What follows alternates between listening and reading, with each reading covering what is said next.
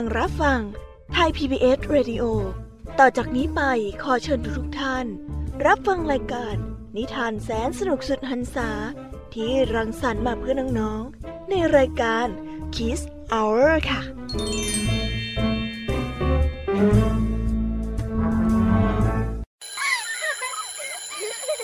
โรงเรียนเลิกแล้วกลับบ้านพร้อมกับรายการ Kids Hours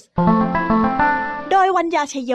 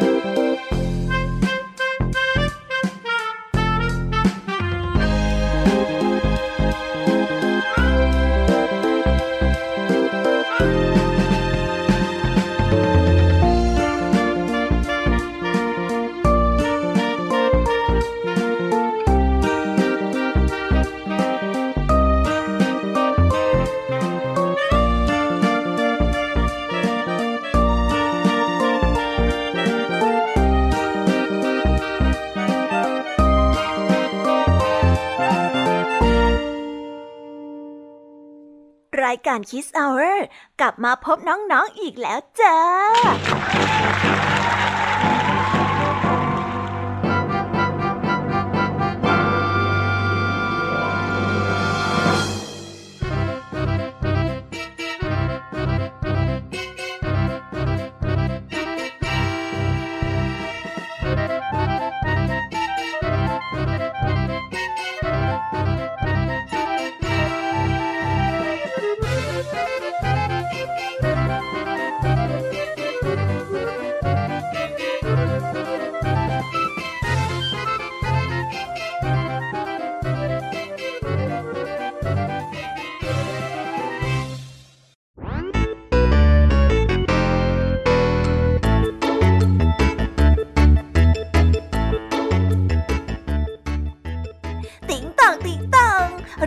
Kiss Hour มาแล้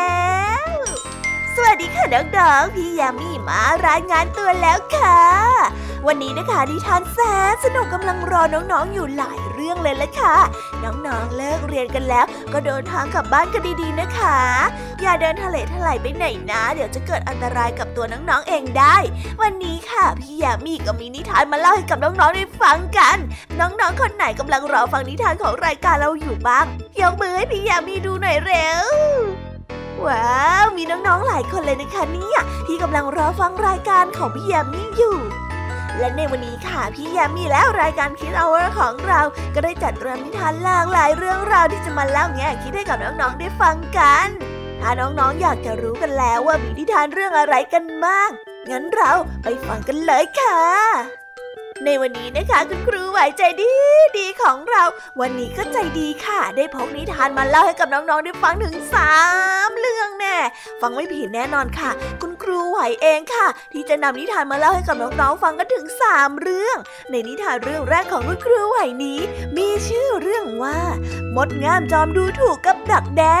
ต่อกันด้วยเรื่อง เจ้าจิงจอกห่างเดือน และก็ปิดท้ายด้วยเรื่อง ชาวไร่กับสุนัขค่ะ ส่วนเรื่องราวทั้งสามเรื่องนี้เนี่ยจะเป็นอย่างไร ก็ต้องเอาไว้ไปรอรับฟังกันในช่วงของคุณครูไหวใจะดีกันนะคะเด็กๆ วันนี้คุณครูไหวใจดีเขาก็ได้นำนิทานถึงสามเรื่องมาฝากกัน พี่ยามีไม่ยอมแพ้ค่ะ ไม่ยอมน้อยหน้าคุณครูไหวแน่นอน วันนี้พี่ยามีก็ได้จัดเตรียมนิทานทั้งสามเรื่องมาฝากกันอีกเช่นเคยในนิทานเรื่องแรกของพี่ยามีนี้ มีชื่อเรื่องว่า ฝุ่นน้อยผจญโลกต่อกันได้เรื่องสุดกลางเมือง ปิดท้ายด้วยเรื่องแรกอรุณส่วนเรื่องราวของนิทานทั้งสามเรื่องนี้ของพี่ยามีจะเป็นอย่างไรก็ต้องเอาไว้ไปรอรับฟังกันในช่วงของพี่ยามีเล่าให้ฟังกันนะคะวันนี้ค่ะลุงทองดีกับเจ้าจ้อยก็ได้นำนิทานสุภาษิตมาเล่าให้กับพวกเราได้ฟังกันอีกเช่นเคย ซึ่งในวันนี้นะคะมากันในสำนวนที่ว่า ป่วยการเมือง ส่วนเรื่องราวและความ หมายของคำคำนี้จะเป็นอย่างไร เราก็ต้องเอาไว้ไปรอรับฟังกันในช่วงของนิทานสุภาษิตกับลุงทองดีแล้วก็เจ้าจ้อยกันนะคะ แล้วก็ปิดท้ายกันอีกเช่นเคยค่ะ กับพี่เด็กดีจากทางบ้าน ที่วันนี้นะคะมากันในนิทานเรื่อง เด็กน้อยเจ้าปัญญา ส่วนเรื่องราวจะเป็นอย่างไรนั้น น้องๆก็ต้องเอาไว้ไปรอติดตามรับฟังกันในช่วงของพี่เด็กดีเล่าให้ฟังกันนะคะโอ้ย แค่ได้ฟังแค่ชื่อเรื่องก็ตื่นเต้นจะแย่แล้วล่ะค่ะ พี่ยามีว่าตอนนี้น้องๆคงอยากที่จะฟังนิทานกันแล้วใช่ไหมล่ะคะถ้าน้องๆอยากจะฟังนิทานที่แสนสนุกของพวกพี่แล้วล่ะก็งั้นเราไปทะลุยโลกแห่งนิทานกันเลยดีไหมคะงั้นไปกันเลยค่ะสามสองหนึ่ง let's go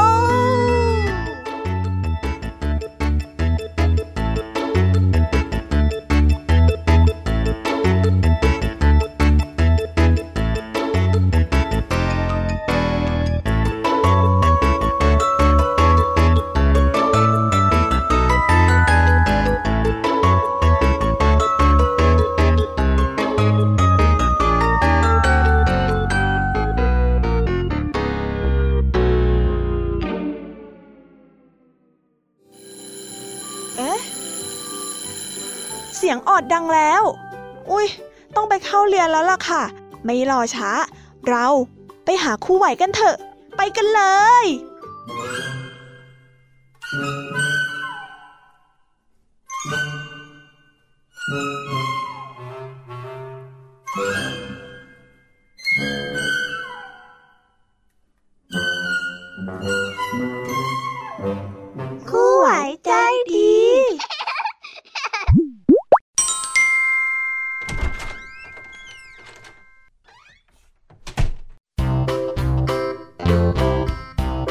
สวัสดีค่ะเด็กๆทุกๆคน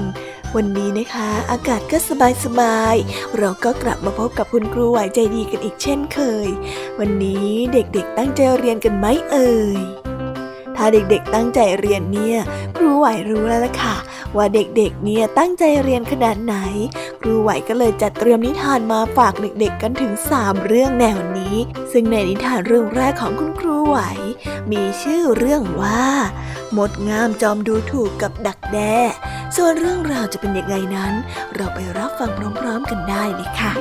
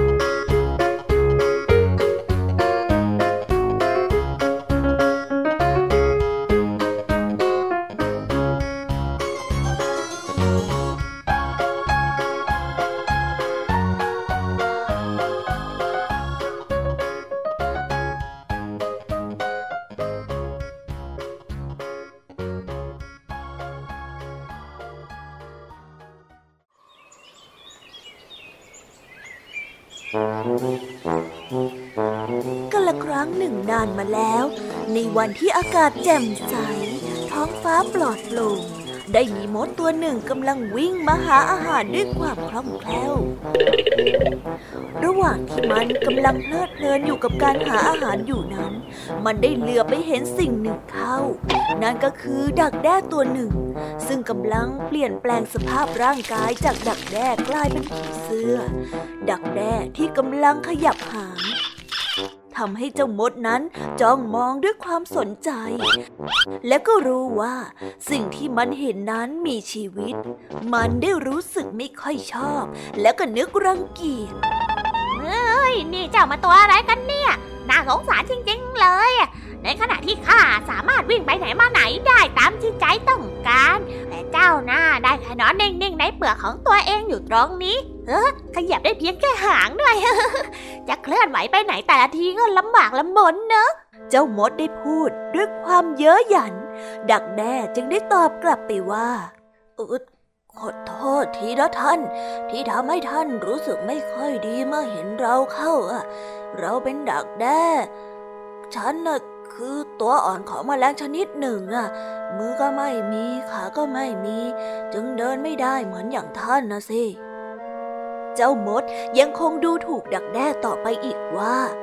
เฮ้ยนี่ชีวิตเจ้าช่างน่าสงสารจริงๆเลย เฮ้ยช่างน่าเศร้าอะไรขนาดนี้ นี่เสียชาติเกิดเป็นมแมลงจริง ๆ เลยนะเนี่ย เจ้าดักแด้ได้ยินคำเหยียดยันของเจ้ามด ก็พูดไม่ออกแต่อย่างใด สองถึงสามวันผ่านไป จนกระทั่ง ดักแด้ได้ลอกข้าบมาเป็นผีเสื้อปีกสวยงาม เมื่อมดได้เดินผ่านมาทางนั้นอีกครั้ง ก็ไม่พบสิ่งใด เหลือเพียงแต่เปลือกของดักแด้ที่ยังคงอยู่ในบริเวณนั้น เจ้ามดได้มองด้วยความประหลาดใจ ว่าสิ่งที่อยู่ภายในเปลือกนั้นหายไปไหนและเสียงเสียงหนึ่งก็ได้พูดขึ้นมาว่า เห็นข้าไหม ข้าอยู่ตรงนี้ เจ้ามดได้รีบเงยหน้าขึ้นไปมองตามเสียงพูดในทันที แล้วมันก็ได้เห็นผีเสื้อที่สวยงามมาก นั่นคือผีเสื้อนั่นเอง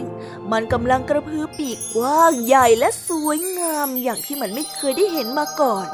มันได้อวดและเยาะเย้ยเจ้ามดตัวน้อยนั้น ดูสิข้าได้ลอกข้ามาแล้ว ข้าเป็นผีเสื้อปีกสวยงาม แล้วก็สามารถบินไปไหนมาไหนได้อย่างสะดวกสบายและก็อิสระมากเลยเฮ้ยน่าสงสารเจ้าจริง ๆ เลยนะ ที่เกิดมาแล้วไม่มีปีกนะสงสารจริง ๆ เลย จากนั้น ผีเสื้อก็ได้บินขึ้นไปในอากาศ มุ่งหน้าไปตามสายลมที่แผ่วเบาในฤดูร้อน จนลับสายตาของเจ้ามดไป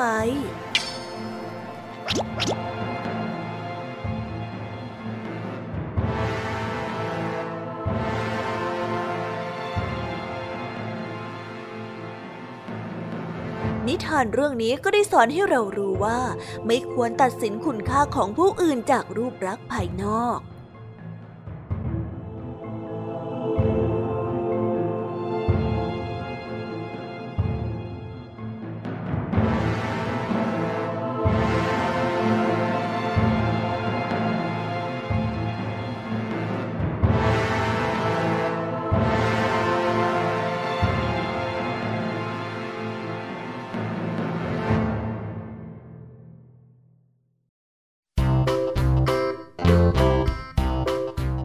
แล้วก็จบกันไปเป็นที่เรียบร้อยแล้วนะคะสำหรับนิทานเรื่องแรกของคุณครูไหว งั้นเราไปต่อกันในนิทานเรื่องที่สองของคุณครูไหวกันเลยดีไหมนะโอเคค่ะ งั้นเราไปต่อกันในนิทานเรื่องที่สองของคุณครูไหวกันเลยนะคะ ในนิทานเรื่องที่สองของคุณครูไหวนี้ มีชื่อเรื่องว่า เจ้าจิงจอกห่างด้วน ส่วนเรื่องราวจะเป็นยังไง จะสนุกสนานแค่ไหน เราไปรับฟังพร้อมๆกันได้เลยค่ะ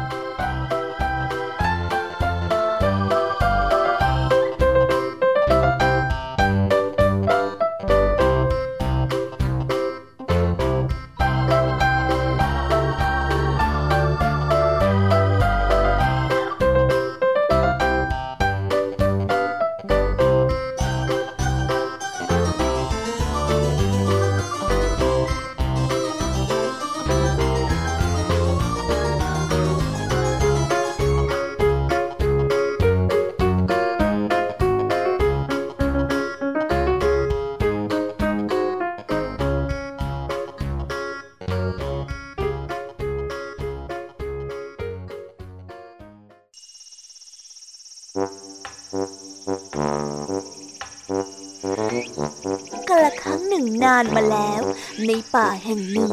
ได้มีสุนัขจิ้งจอกตัวหนึ่ง ได้ออกมาวิ่งเล่นอย่างเพลิดเพลิน แต่ระหว่างนั้น มันได้วิ่งไปติดกับดักสัตว์เข้า มันพยายามที่จะดึงหางของมันที่ติดอยู่กับกับดักนั้นให้หลุดออกมา ในที่สุดมันก็ดิ้นจนหลุดออกมาจากกับดักของนายพรานได้ แต่หางของมันก็ได้ติดอยู่กับกับดักนั้น มันไม่สบายใจนัก และก็รู้สึกอับอายมาก ที่เห็นว่าหางของมันนั้นด้วน มันได้คิดว่าถ้ากลับไปแบบนี้เจ้าสุนัขจิ้งจอกต้นอื่น ของหัวเราะเยาะเป็นแน่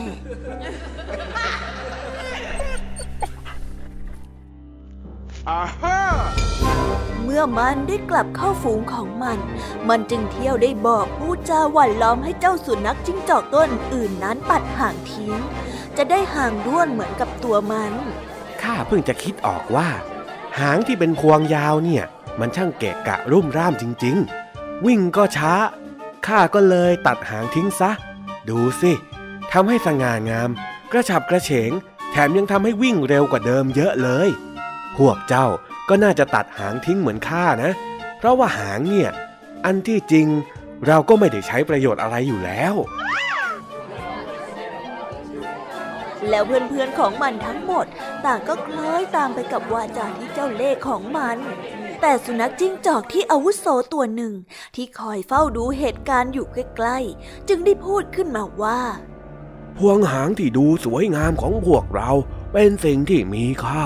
เราควรภาคภูมิใจกับมัน แล้วข้าก็เห็นว่าสุนัขจิ้งจอกหางด้วนนั้น ไม่เห็นจะมีอะไรวิเศษตรงไหนเลย เจ้าอย่าพยายามมาหลอกให้พวกเราต้องตัดหางตามเจ้าเลยดีกว่า ดูสิ มองไปรอบตัว มีแต่เจ้าเท่านั้นแหละที่ไม่มีหาง เจ้าก็เลยอับอาย เลยคิดจะดึงให้พวกเราไปตัดหางเป็นเพื่อนเจ้าใช่ไหมล่ะ ในเวลานั้นเจ้าสุนัขจิ้งจอกหางด้วนได้รู้สึกสมเพศตัวเอง และอับอายเป็นอย่างมาก ส่วนเพื่อนเจ้าสุนัขจิ้งจอกตัวอื่นๆ เมื่อได้ฟังต่างก็เมินหน้าหนีไม่มีตัวใดหลงเชื่อ และไม่คิดที่จะมาคบค้าสมาคมกับเจ้าสุนัขจิ้งจอกหางด้วนตัวนี้อีกเลย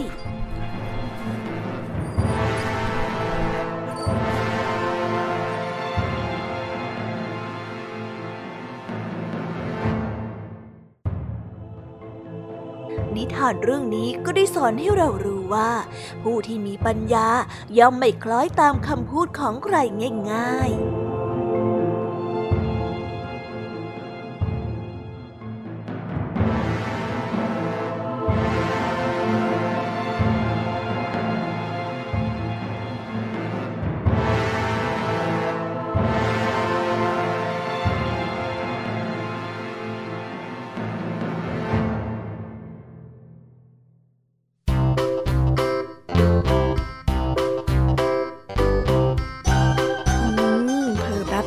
เนี่ยก็จบในนิทานเรื่องที่สองของคุณครูไหวกันไปแล้วนะคะ แต่ว่าลืมไปแล้วหรือยังเอ่ยว่าวันนี้เนี่ย ครูไหวมีพิเศษมาฝากน้องๆกันงั้นเราไปต่อกันในนิทานเรื่องที่สามของคุณครูไหวกันเลยนะคะ ในนิทานเรื่องที่สามของคุณครูไหวนี้ มีชื่อเรื่องว่า ชาวไร่กับสุนัข ส่วนเรื่องราวจะเป็นอย่างไร จะสนุกสนานแค่ไหน งั้นเราไปติดตามรับฟังพร้อม ๆ กันได้เลยค่ะ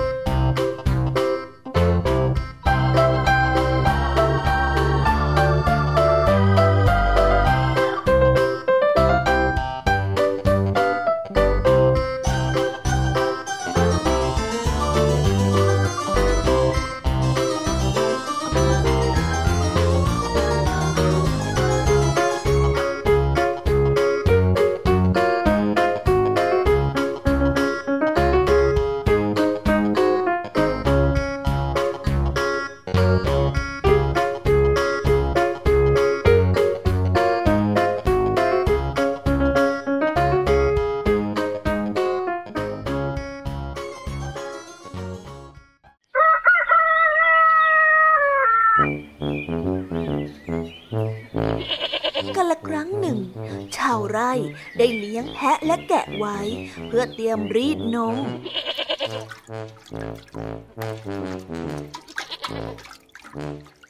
เลี้ยงวัวเพื่อไว้ใช้งาน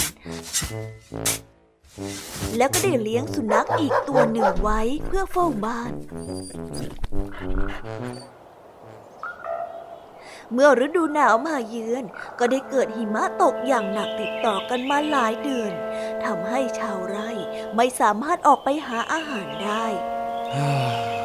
และจากนั้นไม่นาน อาหารและเสบียงต่างๆ ที่ได้เก็บไว้ ก็เดี๋ยวเริ่มหมดลง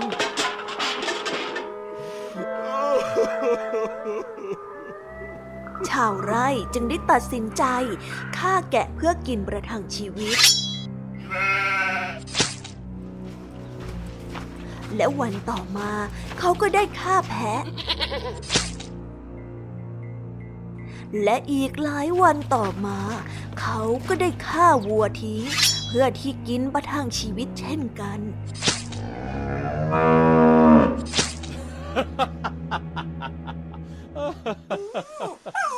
เมื่อสุนัขทั้งสองตัวเห็นดังนั้น ก็ได้เกิดความหวาดระแวง ต่างก็ได้ปรึกษากันว่า เออขนาดแกะกับแพะที่ถูกเลี้ยงไว้ ก็ได้ถูกฆ่าเพื่อเป็นอาหารเฮ้ย ไม่เว้นแต่วัวที่ใช้งาน ข้าว่ามื้อต่อไปคงต้องเป็นพวกเราแน่ๆเลย เมื่อพูดจบสุนัขทั้งสองตัวจึงได้ตัดสินใจหนีออกจากไร่ไป ยอมเผชิญกับพายุหิมะอันหนาวเหน็บ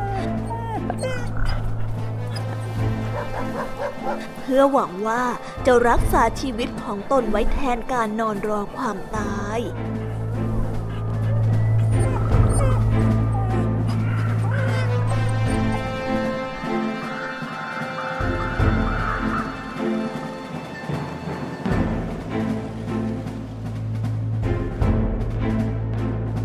นิทานเรื่องนี้ก็ได้สอนให้เรารู้ว่า เมื่อพบเห็นภัยร้ายที่เกิดขึ้นกับใครใกล้ตัว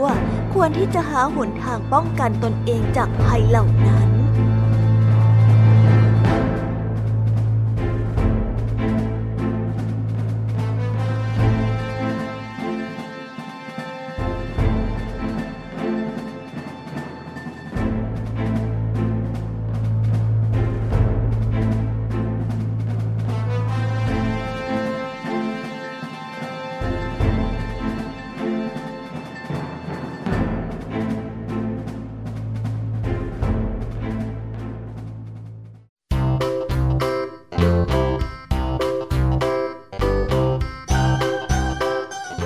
ก็จบกันไปแล้วนะคะสำหรับนิทานทั้งสามเรื่องของคุณครูไหวที่คุณครูได้นำมาฝากกันในวันนี้ เป็นยังไงกันบ้างล่ะคะ จุใจกันหรือเปล่าเอ่ยครูไหวรู้นะว่ายังไม่จุใจกันเนี่ย ถ้าหากว่ายังไม่จุใจงั้นเราไปต่อกันในนิทานช่วง พี่แยมมี่เล่าให้ฟังกันเลยนะคะสำหรับตอนนี้คุณครู ก็ต้องขอตัวลากันไปก่อนแล้วล่ะค่ะ เอาไว้พบกันใหม่ในโอกาสหน้านะ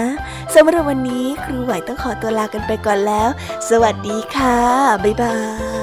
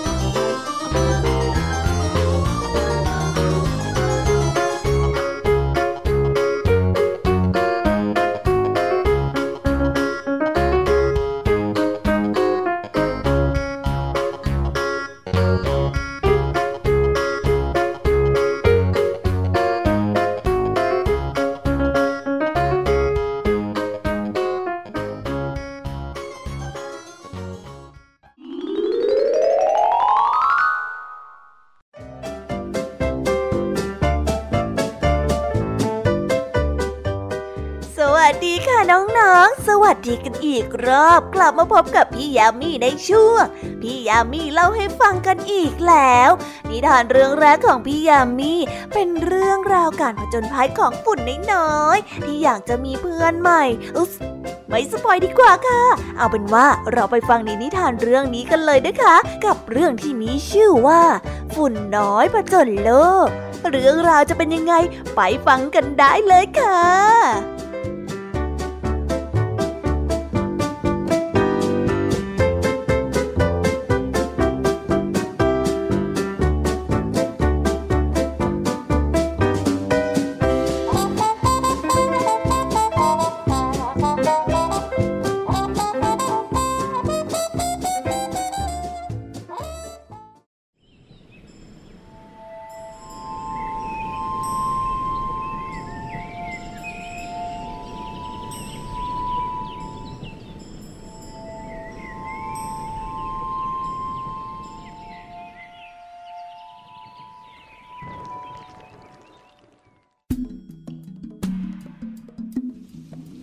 ครั้งหนึ่ง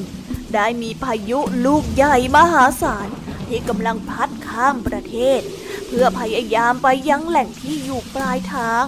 นั่นก็คือทะเลทรายนั่นเอง ในพายุลูกนั้นก็ได้มีจำนวนครอบครัวของพายุมากมายหลายร้อยครอบครัว แต่หนึ่งในนั้น มีเจ้าพายุจอมดื้อก้อนเล็กๆก้อนหนึ่ง ได้รู้สึกสงสัยว่าทำไมมันจึงต้องทำเช่นนี้ไปมาอยู่ทุก ซึ่งนี่ถือเป็นเรื่องน่าเบื่อของเจ้าฝุ่นน้อย ที่มันต้องบอกกับตัวเองในทุกครั้ง ที่จะต้องพัดไปถึงจุดสิ้นสุดของทะเลทรายเอ๊ะนี่เราก็พัดข้ามไปข้ามมาระหว่างประเทศมาหลายปีแล้วนะทำไมเราถึงต้องทำอะไรอย่างนี้ซ้ำแล้วซ้ำเล่าตลอดชีวิตกันด้วยล่ะ ไม่ละพอกันทีข้าจะไม่อยู่กับกลุ่มพี่น้องของข้าอีกต่อไปแล้วข้าจะพิสูจน์ให้ทุกคนเห็นว่า ฝุ่นอย่างเราก็สามารถเป็นเพื่อนกับสิ่งอื่น ๆ ได้บนโลกใบนี้ หลังจากที่คิดได้แบบนั้นฝุ่นน้อยก็ได้ปลีกตัวเองออกจากลูกพายุใหญ่ กลายเป็นกลุ่มฝุ่นเล็กๆ และก็ได้ล่องลอยไป เพื่อแสวงหามิตรภาพใหม่ ๆ บนโลกใบนี้ และสิ่งแรกที่เจ้าฝุ่นน้อยได้เจอ นั่นก็คือราวตากผ้านั่นเอง เมื่อเห็นดังนั้น เจ้าฝุ่นน้อยก็ได้รีบเข้าไปใกล้เพื่อทักทาย สวัสดีนะ สวัสดี เออฉันเป็นฝุ่นน่ะ ฉันอยากจะมาเป็นเพื่อนกับเธอจะได้ไหมอะจ๊ะผ้าบนราวก็ได้ตอบกลับไปว่า สวัสดี ฉันเป็นผ้า แต่เราคงจะเป็นเพื่อนกันไม่ได้หรอกนะ เพราะถ้าเราอยู่ใกล้กัน ก็จะทำให้ตัวของฉันเนี่ยเปื้อนมอมแมม โทษทีนะ แต่ฉันคงเป็นเพื่อนกับนายไม่ได้หรอก ฝุ่นน้อยนั้นได้รู้สึกผิดหวังนิดหน่อย แต่ก็ได้พัดออกมาจากราวผ้า แล้วก็ได้เดินทางต่อ เพื่อแสวงหามิตรภาพต่อไป แล้วมันก็ได้พัดมาเจอกับอาหารที่วางอยู่บนโต๊ะเฮ้สวัสดีจ้า ฉันเป็นฝุ่นนะ ฉันอยากจะเป็นเพื่อนกับเธอจังเลยอะเอ๊ะ เธอจะเป็นเพื่อนกับเราได้ไหมนะ แต่อาหารบนโต๊ะก็ได้ตอบกลับไปว่าฉันรู้นะว่านายเป็นฝุ่นน่ะ แต่ฉัน แต่ฉันก็คงเป็นเพื่อนกับนายไม่ได้หรอกนะ ถ้าตัวฉันเปื้อนนาย เฮ้ย ฉันอาจจะโดนเททิ้งก็ได้ นายรีบไปตรงนู้นเถอะ ไปไปไป ไม่ว่าจะพัดไปกี่ที่ ก็ไม่มีใครต้อนรับเจ้าฝุ่นน้อยเลย จนเวลาผ่านไป เจ้าฝุ่นน้อย เริ่มคิดขึ้นมาว่า ที่ที่เหมาะกับมัน อาจจะเป็นสถานที่ใจกลางพายุ ที่มีพี่น้องและก็ผองเพื่อนพายุฝุ่นของมันปลิวว่อนอยู่ที่นั่นก็ได้ เมื่อคิดได้แบบนั้น มันจึงได้เดินทางมุ่งหน้าไปยังทะเลทราย เพื่อที่จะไปพบเจอกับครอบครัวของมันนั่นเอง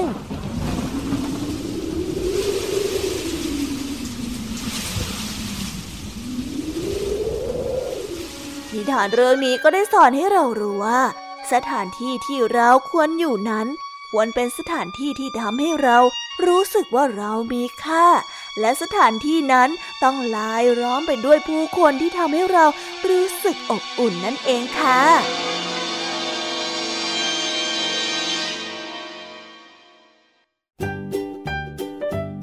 แล้วเราก็ได้จบกันไปแล้วนะคะสำหรับนิทานเรื่องแรก เป็นยังไงกันบ้างคะน้องๆ สนุกกันไหมเอ่ย แน่พี่แอมมี่รู้นะว่าน้องๆเนี่ย สนุกกันใช่ไหมล่ะพี่ยามีก็สนุกเหมือนกันค่ะ งั้นเราไปต่อกันในนิทานเรื่องที่สองกันต่อเลยไหมคะ ในนิทานเรื่องที่สองนี้มีชื่อเรื่องว่าศึกกลางเมืองเรื่องราวจะเป็นอย่างไงนั้น เราไปฟังพร้อมๆกันเลยค่ะ ไปฟังกันเลย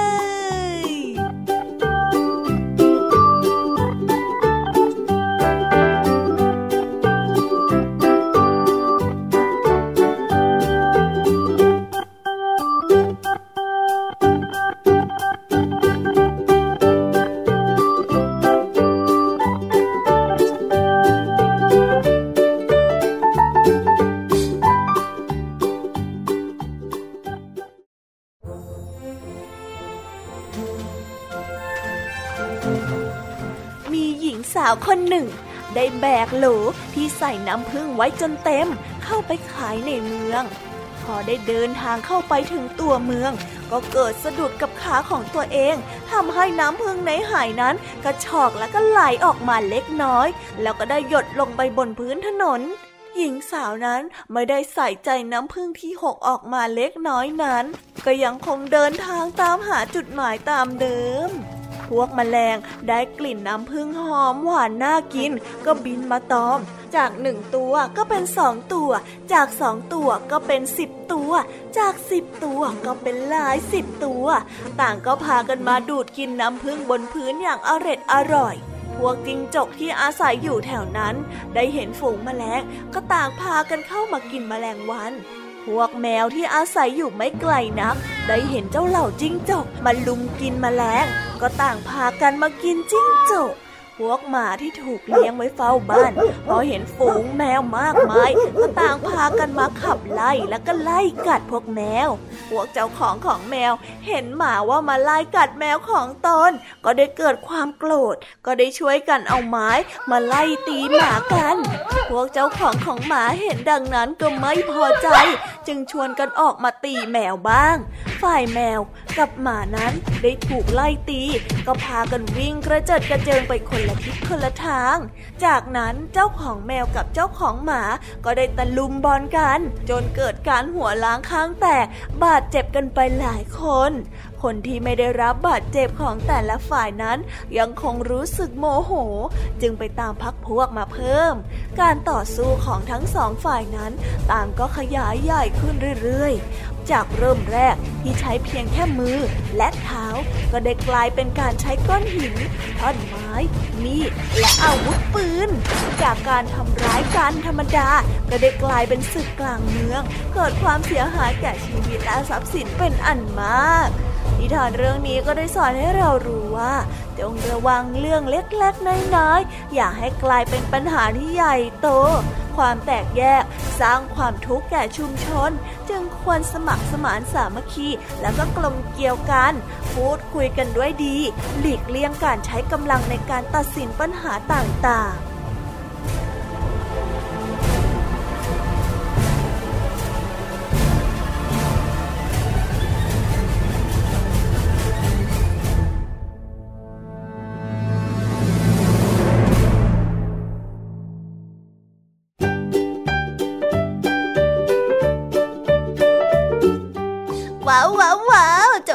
รื่องที่สองของพี่ยามีกันไปแล้วนะคะเนี่ยเผอแป๊บแป๊บเดียวเอง งั้นเราไปต่อกันในนิทานเรื่องที่สามกันต่อเลยดีไหมคะ ในนิทานเรื่องที่สามนี้ พี่ยามีได้เตรียมนิทานเรื่องแรกอรุณมาฝากกัน เรื่องราวจะเป็นยังไง เราไปฟังกันเลย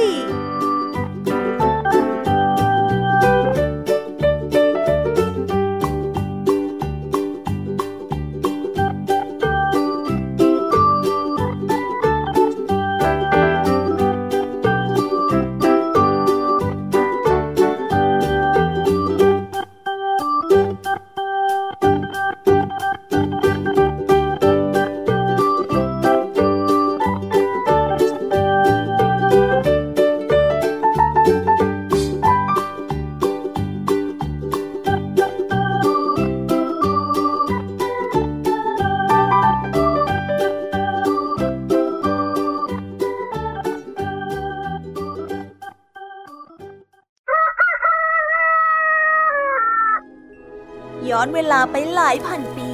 ตอนนั้นท้องฟ้าอยู่ต่ำมาก จนเกือบจะติดผืนดิน ช่องว่างระหว่างท้องฟ้ากับดินนั้น แคบจนกระทั่งไม่มีใครลุกขึ้นยืนได้ ต้องคืบคานกันอยู่ในความมืด จนกระทั่งวันหนึ่ง มีนกตัวเล็กๆ เจ้าปัญญาชื่อว่าแม็กซ์เขาคิดได้ว่าถ้านกทั้งฝูงร่วมแรงร่วมใจกันทำงาน ก็จะแก้ไขปัญหานี้ได้สำเร็จ หัวหน้าฝูงจึงเรียกมาประชุมเพื่อวางแผน แม็กซ์ได้พูดว่า พวกเราฟังทางนี้นะ ข้าคิดได้แล้วล่ะว่าจะทำอย่างไร ถึงจะยกท้องฟ้าให้สูงขึ้นจากพื้นดินได้ แต่คงต้องอาศัยความสามัคคีร่วมมือกันของพวกเรานะถึงจะทำได้ เอาละเจ้าไปหาไม้ยาวๆมาคนละท่อน แล้วช่วยกันค้ำท้องฟ้าเถอะ นกทั้งหลายเมื่อได้ยินแบบนั้น จึงพากันไปหากิ่งไม้ เพื่อที่จะเอามาช่วยกันค้ำท้องฟ้า แล้วก็ดึงให้สูงขึ้น ทีแรกก็ดันท้องฟ้าขึ้นไปพักไว้บนก้อนหินเตี้ยๆก่อน แล้วก็ค่อยๆ ขยับขึ้นไปวางบนก้อนหินที่สูงขึ้นเรื่อยๆจนกระทั่งในที่สุด ท้องฟ้าก็มีช่องว่าง ห่างจากพื้นดินพอให้ยืนขึ้นได้ เย้ สำเร็จแล้วสำเร็จแล้วสำเร็จแล้วเย้เย้ฝูงนกได้โห่ร้องอย่างดีใจ หลังจากเหน็ดเหนื่อยแล้วก็ช่วยกันใช้ไม้นั้นค้ำท้องฟ้าให้สูงขึ้น ระหว่างนั้นแม็กซ์ได้สังเกตเห็นอะไรบางอย่างจึงร้องขึ้นมาว่า เอ๊ะนั่นมันแสงอะไรกัน เมื่อท้องฟ้าเปิดกว้าง แสงตะวันอันเจิดจ้าสดใส ก็ส่องผ่านเข้ามาได้ ฝูงนกได้รื่นเริงยินดีกับแสงอันอบอุ่นในยามเช้า ที่ไม่เคยพบมาก่อน ต่างก็ได้ส่งเสียงร้องกันอย่างเจ้ยแจ้ว เสียงเพลงทำลายความมืดให้แตกเป็นสิ่งเสียง แล้วความมืดก็ได้กลับกลายเป็นก้อนเมฆลอยสูงขึ้นไปบนท้องฟ้า นิทานเรื่องนี้ก็ได้สอนให้เรารู้ว่า ความสามัคคีจะสามารถช่วยทำให้เรื่องที่เป็นไปไม่ได้นั้น ให้เป็นไปได้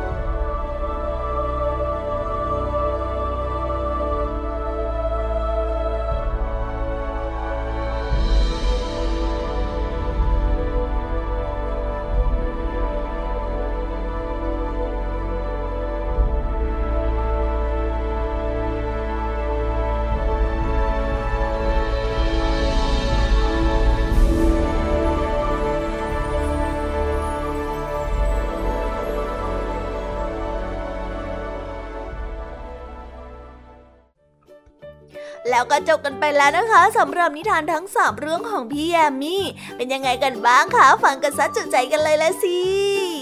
แต่ยังไม่หมดแต่เพียงเท่านี้นะ ยังมีเรื่องราวของนิทานสุภาษิตและก็นิทานของพี่เด็กดีอีกเพียบเลย ถ้างั้น พี่แยมมี่ก็ต้องขอส่งต่อน้องๆ ให้ไปพบกับเจ้าจ้อย และก็ลุงทองดีกันในช่วงนิทานสุภาษิตกันเลยนะคะ ส่วนตอนนี้เนี่ยพี่แยมมี่ก็ต้องขอตัวไปพักแป๊บหนึ่งก่อนเดี๋ยวกลับมาพบกันใหม่ช่วงท้ายรายการค่ะ ส่วนตอนนี้ไปหาลุงทองดีกันเลย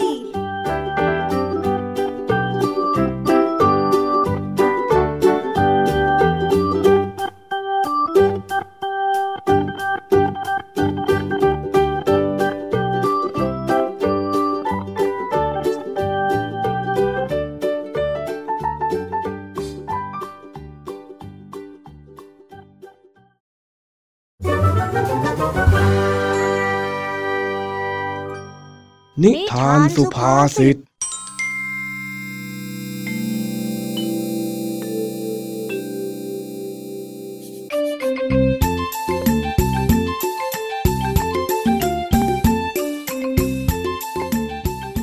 เช้าวันนี้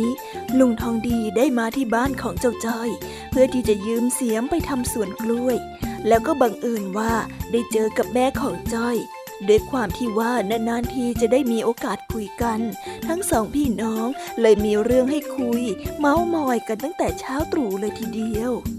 ทองกวาวเอ้ยข้าขอยืมเสียมไปขุดหนอกกล้วยหน่อยสิพอดีว่าของข้าน่ะมันหายไปไหนก็ไม่รู้ เดี๋ยวถ้าใช้เสร็จแล้วจะเอามาคืนเนอะโอ้ยหยิบไปได้เลยพี่ทองดี ใช้เสร็จตอนไหนแล้วค่อยมาว่ากัน ช่วงเดียวฉันเองก็ไม่ค่อยได้ใช้ทำอะไรอยู่แล้ว เออ พี่ทองดีได้ข่าวมาหรือยังว่าหมู่บ้านของเรานะมีเลือกตั้งผู้ใหญ่บ้านคนใหม่น่ะอ๋อได้ข่าวสิก็นี่มันถึงเวลาที่ต้องเลือกกันใหม่แล้วนี่นะ มันก็เป็นเรื่องปกตินี่หว่า ก็พอดีว่าเมื่อวานนี้มีตาสมานคนหนึ่งที่ลงมาสมัครผู้ใหญ่บ้านในครั้งเนี้ยเขามาขอให้ฉันช่วยเหลือเขา และถ้าได้เป็นผู้ใหญ่เขาจะหาทุนมาให้ไอ้จ้อยเรียนจบสูงๆนะจ๊ะ เฮ้ยนางทองกวาว เอ็งคิดดีๆนะ ถ้าจะเลือกว่าผลประโยชน์แบบนี้เนี่ยมันไม่ถูกต้องนะ เลือกผู้ใหญ่ก็ต้องเลือกคนที่มาพัฒนาหมู่บ้าน มายุ่งกับเรื่องส่วนรวมสิ เอ็งจะให้ไปเกี่ยวกับเรื่องส่วนตัวอย่างเดียวได้ยังไง ก็ฉันอยากให้ไอ้จ้อยมันเรียนสูงนี่นาพี่ เอ็งอย่าไปเชื่อให้มากนะ คนที่มาขอร้องเอ็งแบบนี้เนี่ย เอ็งจะไปจริงจังอะไรกับคำพูดปากเปล่าล่ะฮะ ถ้าหากว่าสมมุติเลือกเข้าไปแล้ว แล้วไอ้จ้อยมันไม่ได้ทุนเรียนเนี่ย เอ็งจะไปเอาผิดกับใครได้ไหม ก็จริงของพี่ทองดีนะจ๊ะ เออ เรื่องการเมืองเนี่ยคิดดีๆ มองถึงผลประโยชน์ส่วนรวมเข้าไว้ อย่าเห็นแก่ตัวเองเข้าใจไหมจ้ะพี่ขอบคุณนะที่เตือนฉันนะจ๊ะขณะที่ลุงทองดีกำลังคุยกับแม่ของจ้อยอยู่นั้น จู่ๆเจ้าจ้อยก็เดินลงมาแทรกตรงกลางวง แล้วก็งองแงว่าจะกินข้าวมื้อเช้าแม่จ้อยหิวข้าวแล้วทำกับข้าวใส่หรือยังอะมัวแต่คุยอะไรการเมืองการเมืองกับลุงทองดีแต่เช้าก็ไม่รู้อะเออเออเออแม่กำลังทำอยู่นี่แหละรอแป๊บหนึ่งรอแป๊บหนึ่งอ้าวไอ้จ้อย แล้วนี่เอ็งไม่เตรียมตัวไปโรงเรียนหรือยังไงฮะก็เห็นบอกว่าป่วยนะพี่ ฉันก็เลยให้มันหยุดเรียนสักวันหนึ่งใช่จ้ะลุงทองดีจอยอะป่วย ยังไงเดี๋ยวฉันไปทำกับข้าวให้เจ้าจ้อยมันกินก่อนนะจ๊ะพี่ทองดี ฝากไอ้จ้อยมันด้วยละกัน เออได้ได้เอ็งไปทำกับข้าวเถอะทางนี้เดี๋ยวข้าจัดการเอง ระหว่างนั้นขณะที่แม่ของเจ้าจ้อยกำลังทำกับข้าว เจ้าจ้อยก็ได้แอบย่องหนีลุงทองดี เพื่อที่จะหนีเข้าไปในห้อง เดี๋ยวไอ้จ้อย นั่นเอ็งจะไปไหนนะฮะจะจ้อยจะไปนอนยังไงล่ะจ๊ะจ้อยป่วยนี่นะ โอ้ยดูสิเนี่ยจ้อยไอใหญ่เลยอะมานี่มานี่มานี่ มานั่งตรงนี้อย่าเพิ่งไปไหนเองอะมานี่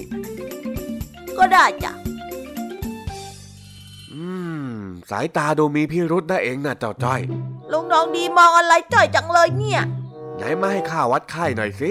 โอ้ยไม่ต้องวัดหรอกลุงจ้อยน่ะเป็นไข้จริง ๆ เห็นไหมเฮ้ย นี่ยังไงดูสิจ้อยไออยู่เลยเอ้าก็ถ้าเป็นจริงแล้วทำไมถึงไม่กล้าให้ข้าวัดไข้ล่ะ ก็ ก็จ้อย กลัวว่าลุงทองดีติดไข้ยังไงละจ๊ะ เนี่ยเห็นไหมขนาดจอยป่วยอะจอยยังเป็นห่วงลุงทองดีเลยนะเนี่ย อืมไอ้จ้อย ถามทีก็ไอที แถมยังทำหน้าทำตาเจ้าเล่ห์ข้าแล้วไม่อยากจะเชื่อเองเลยจริงก็จอยป่วยจริง ๆ นี่นา โอ้ยดูดิเนี่ยไออีกแล้วเนี่ยๆป่วยการเมืองแล้วสิไม่ว่าเองเนี่ย เดี๋ยวเถอะนะไอ้จ้อย เองจะหลอกใครก็หลอกได้ แต่เองอย่ามาคิดหลอกข้าได้ยากข้ารู้นะว่าเองน่ะมันเจ้าเล่ห์แค่ไหนน่ะเมื่อว่าจอยการเมืองการเมืองอีกแล้วอะจอยไม่ได้เห็นแก่ตัวเหมือนตาสมานที่มาซื้อเสียงแม่นะจอยก็แค่ป่วยเองทำไมลุงทองดีต้องว่าจอยขนาดนี้ด้วย โอ้โหใจร้ายยังเลย นี่นี่ ข้าไม่ได้หมายความแบบนั้นว้ยป่วยการเมืองเนี่ยมันหมายความว่าการเสแสร้งแกล้งป่วย เพื่อหลีกเลี่ยงอะไรบางอย่าง แต่จะว่าไปมันก็มีความเห็นแก่ผลประโยชน์คล้ายๆ การเมืองนิดหน่อยนั่นแหละ มันก็เหมือนกับที่เองแกล้งป่วยเพราะขี้เกียจไปโรงเรียนยังไงล่ะเจ้าจ้อยอ๋ออย่างนี้นี่เองอะแต่ว่าจอยไม่ได้แกล้งป่วยสักหน่อยจอยอะ หลับแบบสลบสลายมาทั้งคืน ไม่มีแรงลุกเลย นี่จอยรู้สึกไม่อยากจะทำอะไรเลย บางทีจอยก็อาจจะเป็นโรคซึมเศร้าก็ได้นะลุงลองดีหรอเอ็งหลับทั้งคืนแน่เหรอ และเอ็งรู้ได้ยังไงว่าข้าคุยกับแม่เรื่องตาสมานเกี่ยวกับการเมืองน่ะฮะก็เอออย่างเอ็งเนี่ยเขาไม่เรียกว่าซึมเศร้าหรอก ต้องเรียกว่าขี้เกียจถึงจะถูก เดี๋ยวเถอะนะเอ็งเนี่ย คราวหน้าคราวหลังอย่าทำแบบนี้อีกนะ ครั้งนี้ข้าจะปล่อยไป แต่ถ้ามีครั้งหน้าข้าฟ้องแม่เอ็งแน่จ้าจอยขอโทษจ้า เออ ถือว่ารอดตัวไปก็แล้วกันนะเอ็งน่ะตอนนั้นเอง แม่ของจ้อยก็ทำกับข้าวเสร็จพอดี จึงได้เรียกเจ้าจ้อยมากินข้าว เอาเอาเอาเอา กับข้าวเสร็จแล้วมากินข้าวเร็วเข้า เย้หิวข้าวจังเลย กินข้าวดีกว่าจ้อยไปแล้วนะจ๊ะลุงทองดีจ๋าโถโอ้ดูสินะคนป่วยไม่มีแรงนะ่ะพอเรื่องกินแล้ววิ่งฉิวเชียวอ้าวเจ้าจ้อย เองไม่ได้ป่วยแล้วหรือเอ้ยเอ่อป่วยสิจ้าป่วยจ้อยป่วยเนี่ยจ้าเลยต้องรีบกินข้าวแล้วก็จะไปนอนกันละจ้าแม่เฮ้ย ข้าแล้วอยากจะเขกกับบาลลูกเองจริง ๆนางทองกวาวเอ้ย ปล่อยเถอะจ้ะฉันรู้ตั้งแต่แรกแล้วล่ะ ปล่อยปล่อยมันไปเถอะเดี๋ยวโตมันก็คิดได้เอง ขอบคุณที่ช่วยสอนเจ้าจ้อยมานะจ้าพี่ เออเออไม่เป็นไรไม่เป็นไรช่างมันเถอะงอมงอมงอมอ้าวไอ้จ้อย เองไม่ป่วยแล้วเหรอป่วยอยู่จ้าโอ๊ยไม่ไหวจริงๆเฮ้ยไอ้เด็กคนนี้เนี่ยนะ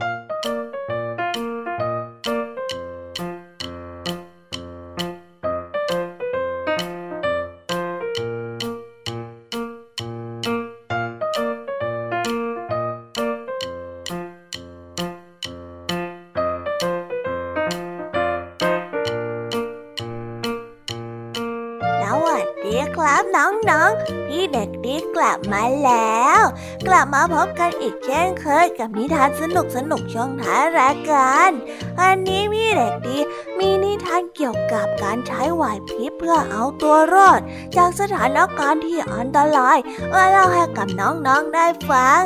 น้องๆอยากจะรู้กันแล้วหรือยังเอ่ยว่าเป็นเรื่องราวประมาณไหน ถ้าอยากรู้กันแล้ว งั้นเราไปฟังนิทานเรื่องนี้พร้อมๆกันเลยครับ ในนิทานชื่อเรื่องว่า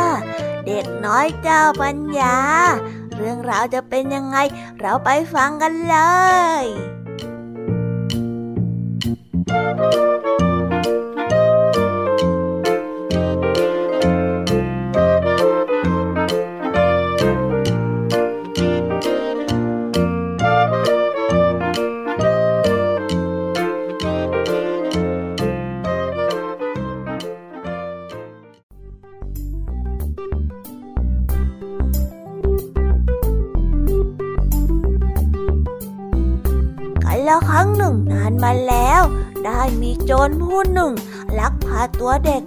คนหนึ่งเพื่อที่จะนำไปขาย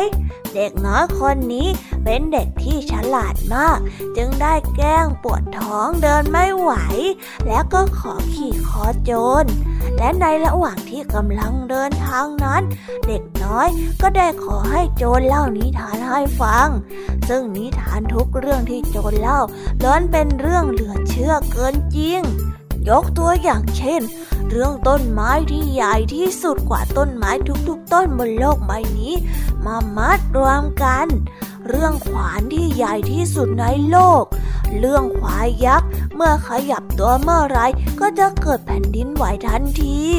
เรื่องหวายที่สามารถพันได้รอบทั้งเจ็ดทวีป และทั้งมหาสมุทรรวมทั้งเรื่องบ้านหลังใหญ่ ที่โยนไข่ลงมาจากหลังคาไข่จะฟักเป็นลูกไก่ก่อนจะตกลงบนพื้น เมื่อได้โอกาส เด็กน้อยก็ขอเสนอตัว เพื่อที่จะเล่านิทานให้โจรฟังบ้าง เด็กน้อยได้เล่าว่ากันละครั้งหนึ่ง ได้มีกล่องวิเศษที่ถ้าใครมาตี ก็จะได้ยินเสียงถึงสวรรค์ โจรก็ได้สงสัยว่า เอาไม้ที่ไหนมาทำกลอง เด็กน้อยก็ได้ตอบไปว่า ก็ เป็นต้นไม้ จากต้นไม้ยักษ์ที่ลุงโจรเล่ายังไงละจ๊ะ ส่วนหนังกลอง ก็เอาแผ่นหนังจากควายยักษ์ที่ลุงโจรเล่ามาเมื่อกี้ เพื่อที่จะเอามาทำยังไง และหนังกองก็เอาหวายที่แสนจะเหนียวที่ลุงโจรเล่ามามัดไว้นั่นเอง โจรจึงได้สงสัย แล้วก็ถามต่อว่ากองใหญ่ขนาดนั้นเอาไปแขวนไว้ที่ไหนได้ เด็กน้อยก็ได้ตอบไปว่า แขวนไว้ที่บ้านหลังใหญ่ที่ลุงโจรเล่าอย่างไงละจ๊ะโจรก็ได้เริ่มกลัว แล้วก็ได้ถามเรื่องพี่ของเด็ก เด็กก็ได้ตอบไปว่า พี่ข้ามีน้องสองคน และน้องข้ามีพี่สองคนข้าเป็นลูกคนที่สอง น้องของพี่ข้าก็คือน้องของข้าและพี่ของน้องข้าก็คือพี่ของข้ากับตัวข้านั่นเอง เมื่อโจรได้ฟังดังนั้นก็เริ่มมึนงง และได้เห็นความฉลาดปราดเปรื่องของเด็กคนนี้ ก็ได้คิดว่าอาจจะนำภัยมาสู่ตนเองได้ จึงได้นำไปส่งคืนที่บ้านหลังเดิม เด็กน้อยคนนี้จึงได้กลับบ้านอย่างปลอดภัยนั่นเองนิทานเรื่องนี้ก็ได้สอนให้เรารู้ว่า การใช้สติปัญญาในการแก้ไขปัญหา จะพลิกวิกฤตให้เป็นโอกาสได้ในที่สุด แล้วก็ได้จบไปแล้วนะครับสำหรับนิทานของพี่เด็กดีที่ได้เตรียมมาเล่าให้กับน้องๆฟังกันในวันนี้เด็กชายคนนี้เนี่ยได้แก้เผ็ดเจ้าโจรซายอยู่หมัดไปเลยนะครับ สุดยอดจริงๆเลยน้องๆว่าไหม เห็นไหมล่ะครับ ว่าการพยายามตั้งสติ แล้วก็ค่อยๆ แก้ปัญหาเนี่ย จะพาให้เราไปสู่จุดที่ปลอดภัยได้และในวันนี้ก็หมดเวลาของช่องพี่เด็กดีกันไปแล้ว เอาไว้พบกันใหม่ในวันหน้านะสำหรับวันนี้พี่เด็กดีต้องขอตัวลากันไปก่อนแล้วนะครับ บ๊ายบาย สวัสดีครับ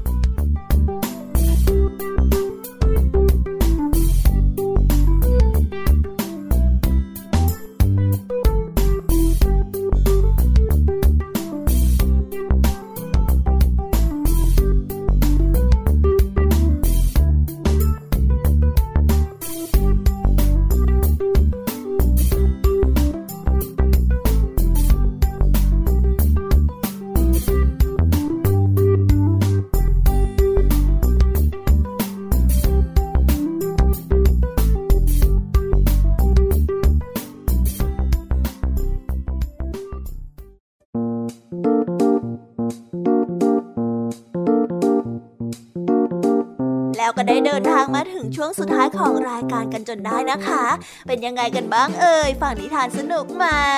หรือว่าได้ข้อคิดอะไรกันบ้างหรือเปล่า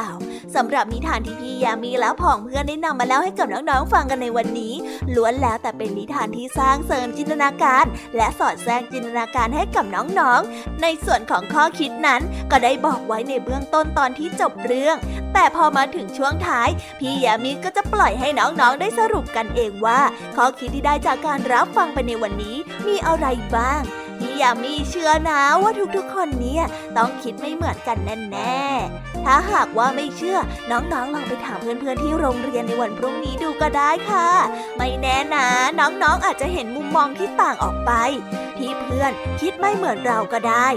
สำหรับใครที่มาฟังนิทานในช่วงเริ่มรายการไม่ทัน ก็สามารถไปรับฟังย้อนหลังได้ที่เว็บไซต์ thaipbsradio.com หรือจะไปโหลดแอปพลิเคชัน Thai PBS Radio มาไว้ฟังในโทรศัพท์มือถือ เพื่อไม่ให้พลาดช่องทางในการรับฟังนิทานสนุกๆจากรายการ Kids Hour และสำหรับวันนี้ก็หมดเวลาของรายการ Kids Hour กันแล้ว เอาไว้พบกันใหม่ในเวลาดีๆ ทุกช่วง5โมงเย็น อย่าลืมกลับมาเจอกันนะสำหรับวันนี้พี่ยามีและก็พ่อมเพื่อน คงต้องขอกล่าวคำว่าบายบาย ไว้เจอกันนะ